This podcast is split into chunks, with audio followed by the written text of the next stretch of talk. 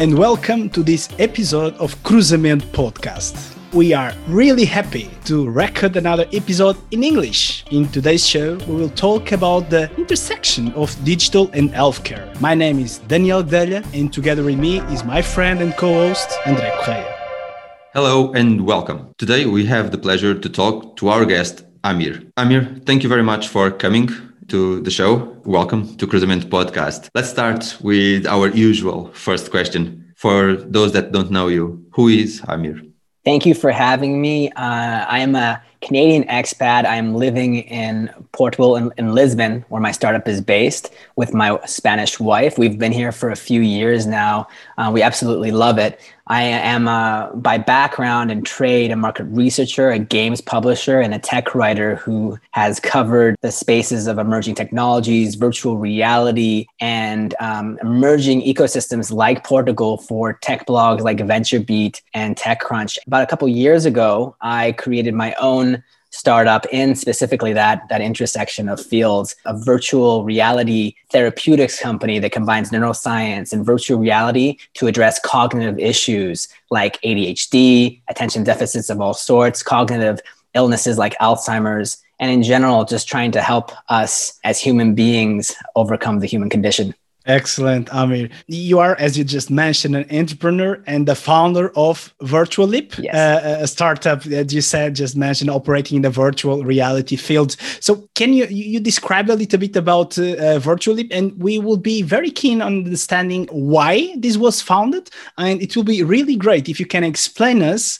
uh, what is VR, virtual reality, as a technology. Yeah, you know, people maybe five years ago may have noticed more and more of this, you know, wacky and and and um, very big device headset that you would put on your your head and and and wonder what what is this all about? And you know, about five years ago, it was really all about next generation gaming, um, really amazing immersive experiences where you would get into another reality and and play um, astronaut or fight demons or all of these things. And you know in the last few years what's what's happened is enterprise use cases have started popping up where you know automotives and airlines or surgeons or healthcare practitioners and educators have shown all sorts of really amazing applications for what virtual reality these devices um, that are multisensory and allows you to kind of feel like you're actually in another environment have brought on all these new applications. You know, one of the most critical use cases for virtual reality is, is healthcare, and the other one is education. It's something that I discovered when I was writing dozens and dozens of articles about virtual reality in all sorts of different sectors um, and industries. In fact, last year, the FDA in the USA um, created a new category, medical extended reality, for VR and healthcare. Um, for for example, you can use VR to actually um, serve as an alternative treatment for pain management for whatever reasons that we're still kind of understanding now. For example, when you're in a virtual reality experience, your pain receptors actually dampen. When your visual sense is believing you're in another reality, your sensation of pain actually reduces. So there's these special amazing applications that are coming out that makes virtual reality not just a fun thing to do, but actually has a critical use case and very, very amazing and you know applications across healthcare and education. Thank you, Amir, for explaining that. Uh, it's actually a wonderful world. Looking to your current location, actually, it's quite curious. So, Portugal is often seen as a country that has very good talent, but not necessarily an ecosystem that attracts other nationalities to start their own companies as you did. But you've done it differently. So, can you tell us why you have chosen Portugal to live and run your own business? You know, I, I, when I was writing for for blogs like VentureBeat, I was uh, studying different different markets and different uh, startup ecosystems, especially the emerging ones, especially in Europe, and you know, uh, markets like what's happening in Germany, um, in the in Scandinavia, in in the Netherlands um, and of course Southern Europe. And one of the markets that I was increasingly kind of attracted and drawn to was Lisbon. You know, more and more we were finding not only a, a pool of digital nomads that were being attracted to living in a place where you could have a very good quality of life. Uh, you know, mental health is increasingly something that um, we don't want to compromise ultimate success and not have a quality of life that takes into account many other aspects, you know, of our experience because they, they can affect each other and detrimentally when you you know forego one instead of the other. And so my my wife and I we really were drawn to Lisbon, particularly. I shouldn't be embarrassed to say it, but the sunshine and the, and the weather, mm, the people, the culture, so many uh, things that makes you know your day to day waking up in a place like this something that is as is more joyful than necessarily in the winter months seeing the the sun go down at 3 p.m and people look just awfully grumpy um, half of the year. Um, that doesn't happen here. Um, and beyond that, and, and, much more seriously, I did research and understand what a great intersection of scientific and technical talent um, that Portugal has to offer, especially with uh, Lisbon. We have uh, 95% of our, our team is all based, uh, you know, Portuguese talent. They're game developers, game designers, quality assurance, game testers, uh, neuroscientists, cognitive scientists, machine learning expert. They're all here. And so it is um, a, a, really amazing base to have a company at an intersection of science and, and game development. We have everything we need. Wonderful, Amir. And in that context, and thinking about other vibrant European cities, and we were talking about that a little bit before, do you think Lisbon or other Portuguese city can become an European hub for startups and be the next, let's say, London or Berlin? Yeah, it's it's such a tricky question because you know I, I see it as a as a big painting with uh, with all these different ingredients kind of stooping together. And i think increasingly people are, are working in companies that are so remote based. Uh, talent is distributed across um, continents and, and and different regions. And and there's a real fine line of how much does now especially during a post-covid world um, how much you really need a central location on site where everyone is. It's a big debate on that question. But um, that said you know our company for example uh, sees a lot of great connections to working with obviously as close time zone as possible really helps. You know when we look ahead at barcelona and, and their ecosystem and if we want to work with them one hour ahead and all, most of europe is really within that that period and we like to, to look with work with all of those different ecosystems. But but whether lisbon in, in and of itself you know begins to rival other ecosystems is it's really hard one to say because you know some of them are so darn pre-established. You know london I, I would say is not even a city. It's actually a country you know, uh, side by side to the UK. If you take all of the UK and then compare it to London, I think London's still bigger um, in terms of investment year on year. I think Silicon Valley is number one, New York number two in the world in terms of investment capital, and then there's London. So it, it's a really unfair example. But if we were to talk about, you know, Bar- Barcelona and Berlin, I would say that in, in five to 10 years, I wouldn't be so surprised that Lisbon would grow to something to rival um, in terms of, of investment um, and also in terms of drawing talent here. And one of the key reasons I would say that's the case, I wouldn't actually completely agree with what I just said if it wasn't for this, is, is the wide English speaking culture of Portuguese, um, especially uh, Portuguese talent, uh, youth. They are so remarkably English speaking um, particularly I think because you know the country doesn't dub um, the audio of, of, of English speaking movies. I think that was a, um, a real boon. But you know, if I were to have my base in Barcelona or or most of Spain, English speaking talent would be much much harder to find. No, that's great, and uh, it just reminds me of uh, an old school teacher who said that uh, not having dubs uh, on movies would help us reading more and also training our hearing for uh, foreign languages. But also talking about countries and cities. In a recent episode with Margarida Bajanca and João Mendes we actually discussed about building bridges between Portugal and in that specific episode with Israel, which in itself is a country with a, a good, vibrant startup uh, ecosystem. Would bridges like these between Portugal and other countries actually work? And where could Portugal benefit from such agreements and initiatives? Yeah, I, I, you know, I know Tel Aviv, again, uh, is a city that is remarkable. I, I'm not sure sure about Israel as a whole because I always hear Tel Aviv, Tel Aviv, Tel Aviv as a city,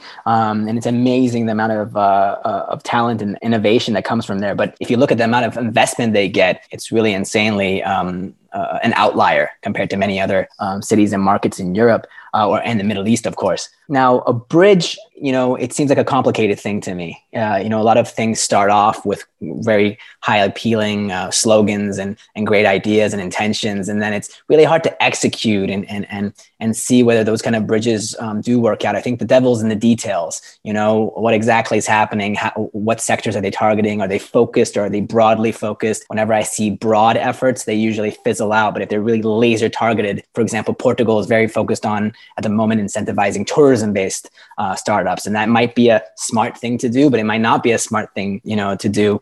Um, and the devil's in the details of, of what is the advantage if you have an ecosystem like Israel and what is their particular composition of talent and, and, and strengths. And then what is the, the same in Lisbon and do they complement one another? Do they, do they completely target different things? I mean, I would think that, um, it's a really great and interesting study to be able to do that comparison analysis. But regardless, that kind of effort is always uh, wholesome and worthwhile. I think I would think that there would have to be positive results from the effort. And as long as they learn things as they're going, uh, I'm sure there's a lot of uh, fruits um, and treasures to, to be had by both ecosystems learn things. And let's bring that for our conversation back to Virtual Leap and look more into the technology you are working uh, with your team.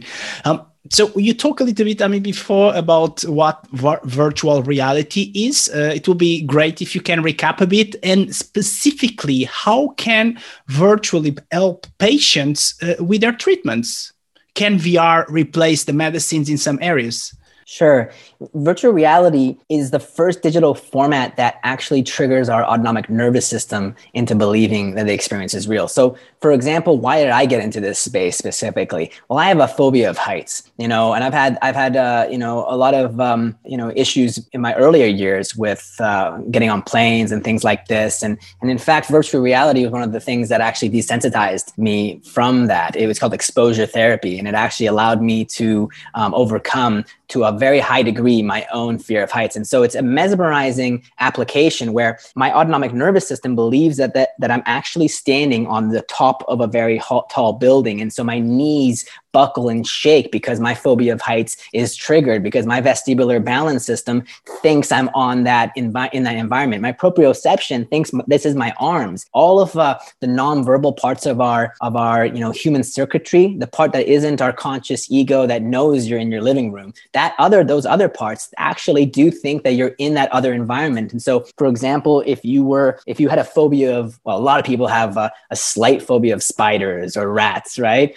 And if you're in a VR VR simulation and you don't like rats and you have a rat coming to you and it's done in the right way, you will scream. I mean, or, or at least, you know, you'll do something embarrassing if anyone's watching around you. And that's the magic of VR. So our company Virtual Leap is, is really driven based on neuroscience principles and specifically in the area of cognitive assessment. We're, we're essentially trying to take this, uh, this to the next level in the pharmaceutical world, for example, regulations are a very important element in the drugs approval process. And thinking about what you just described uh, for Virtual Leap and VR as a way of treatment. How important is validation and all the regulations around in order to make the technology of Virtual Leap available to the market? You know, if it wasn't for COVID, I would say things would go a little bit more slowly. But ever since, you know, this biblical plague hit us, you know, the regulatory bodies like FDA, ADIGA in Germany, all across the world, they've all kind of greased their wheels in, in accepting one, digital therapeutics, uh, much more, you know, they've opened their arms a little bit wider wider than they may have before, meaning they are making things easier for digital therapeutics to be one, validated, to be supported, to be given funds and access to funds.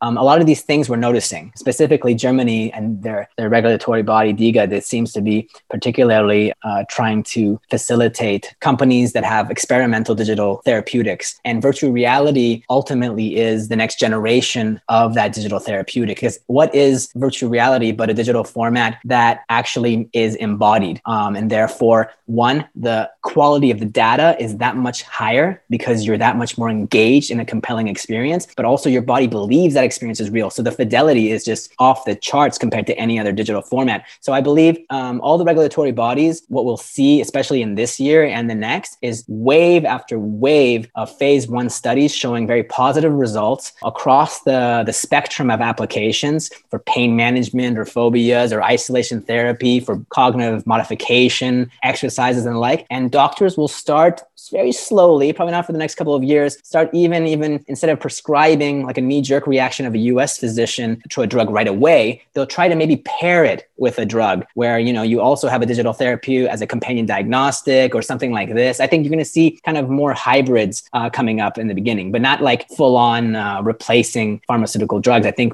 um, pharma drugs and this practice is, is tried and true.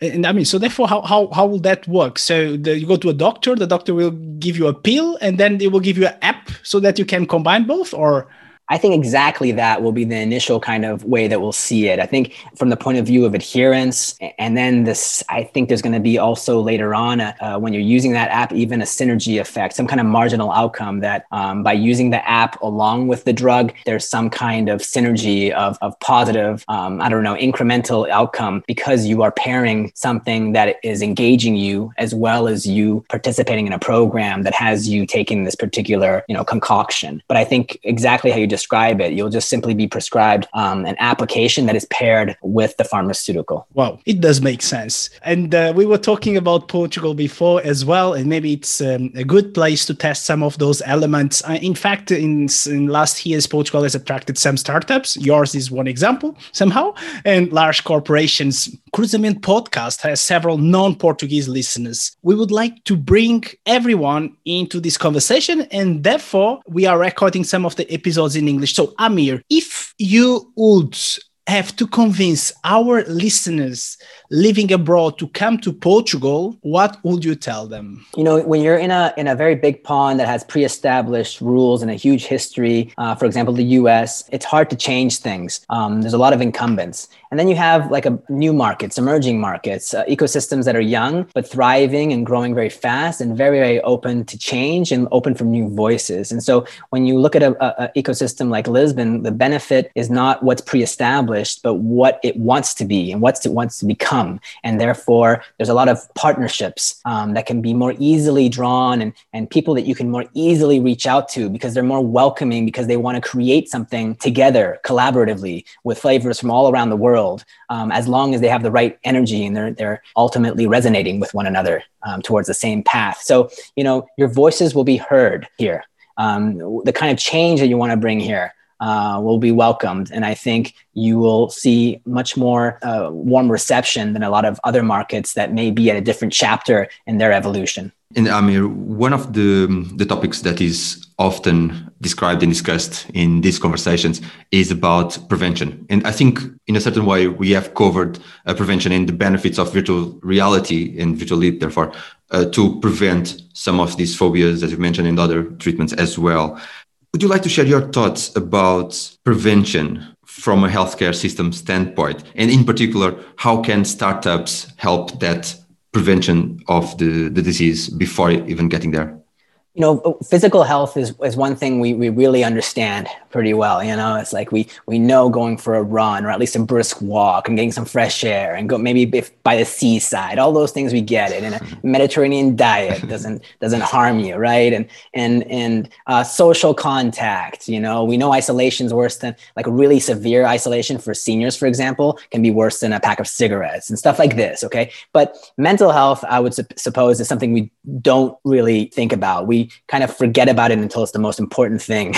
um, I think Japan is the only market that I've seen the opposite. They have it's by law mandatory to do a cognitive assessment once a year if you're if you're employed. That's 82% of the population. But for the rest of the world, we don't see that other half. We see physical health, but we don't see mental health until mental health is broken. But you know i think that needs to change. I need i think we need to go back to those you know old mystical analogies of the body and mind being much more interconnected than than we usually realize. I think how we think and how we feel needs to be more acknowledged. I think the the, the pandemic has has a shadow pandemic uh, of mental health. And I think that's going to be a big theme of this year. So prevention is not so much something that we have to just save the physical body, but having much more conscious of what's happening in our heads and what's happening in our hearts and not in the fuzzy way, really more practical way. And I'm in an accelerator right now uh, that's dedicated to mental health startups. It's called the What If Fellowship. It started about uh, four weeks ago and it's all mental health startups across the board addressing this particular issue. So prevention from my point of view is, is, is really seeing seeing yourself in that dualistic side and always paying attention to what's happening up in your head and, and the stressful uh, days that we're all going through right now.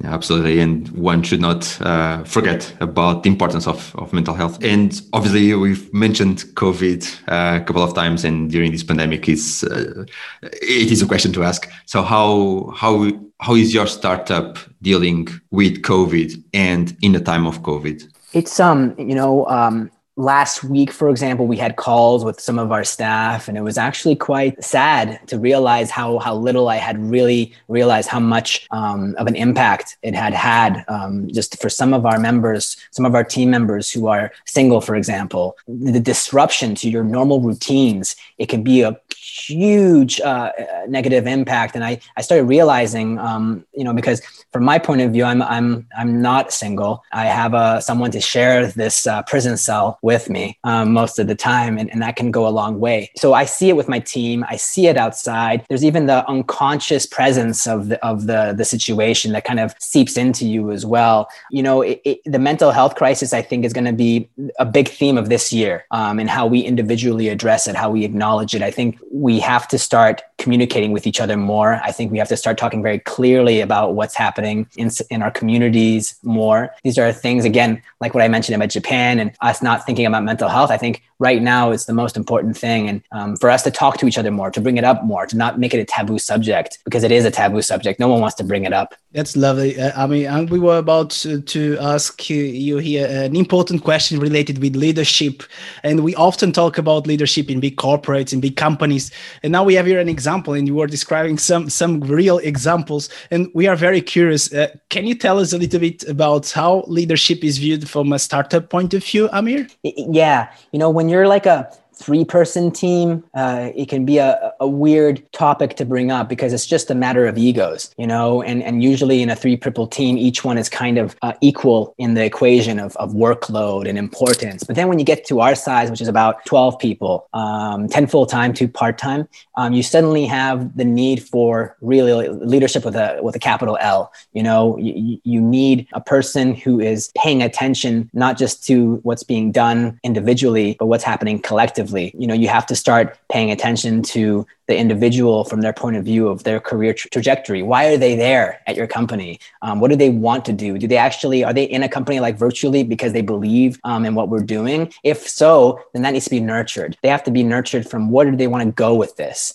Um, where do they see themselves in X number of years? These are the things that a leader, I, in my opinion, needs to be paying attention because ultimately they are like members of your family, especially at a 12 member team. I have no idea what it's like to be a leader for a hundred person organization or a hundred thousand person organization. I don't, I don't necessarily want to think about that right now, but um, it certainly probably has similar um, themes echo up to those stages as well. Fantastic. Amir, thank you so much for your time and availability. We are really, really excited to have you here and we are learning a lot. Also, thank you for sharing your thoughts about what makes an, an entrepreneur choose Portugal and is uh, as is our, uh, her own base all the best for your business. Uh, we really mean it. Uh, we will put Amir's website in the show notes. So please, to everybody that listens to us, please pay attention to it. The very last one, Amir. So if people want to find you online, how could they do that? If I was them, search me on LinkedIn. You know, LinkedIn is actually, I'm a heavy, heavy user on LinkedIn. In fact, uh, the reason I'm on this podcast is because I stalked Daniel on LinkedIn. So uh, follow my example, search Amir, and I just copy and paste my giant uh, Arnold Schwarzenegger Iranian name and plug it in, copy and paste it into LinkedIn, and, and I will be happy to uh, add you on there and start a conversation. Right. Thanks a lot, Amir. It was really nice talking to you. Uh, thank you also for all our listeners to listening to our episode. Please let us know what you've thought about it over at LinkedIn, Twitter, or by email. All these details will, will be available in the show notes or at cruzamentoPodcast.com. Thank you very much, all, and see you later. See you later.